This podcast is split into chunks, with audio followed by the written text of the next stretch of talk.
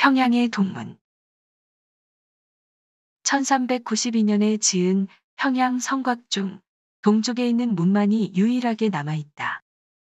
서울에 있는 동대문만큼 웅장하지는 못하지만 평양의 동문은 그 단순한 스타일과 함께 연륜의 은은함이 배어 있다. 에카르트는 한국의 건축에 대해 이렇게 논평했다. 한국은 그 건축법을 중국에서 들여왔지만 그것을 한국의 상황에 맞추어 단순하면서도 우아하고 더욱 절제된 형태로 발전시켜 한국 특유의 건축 문화를 만들어냈다.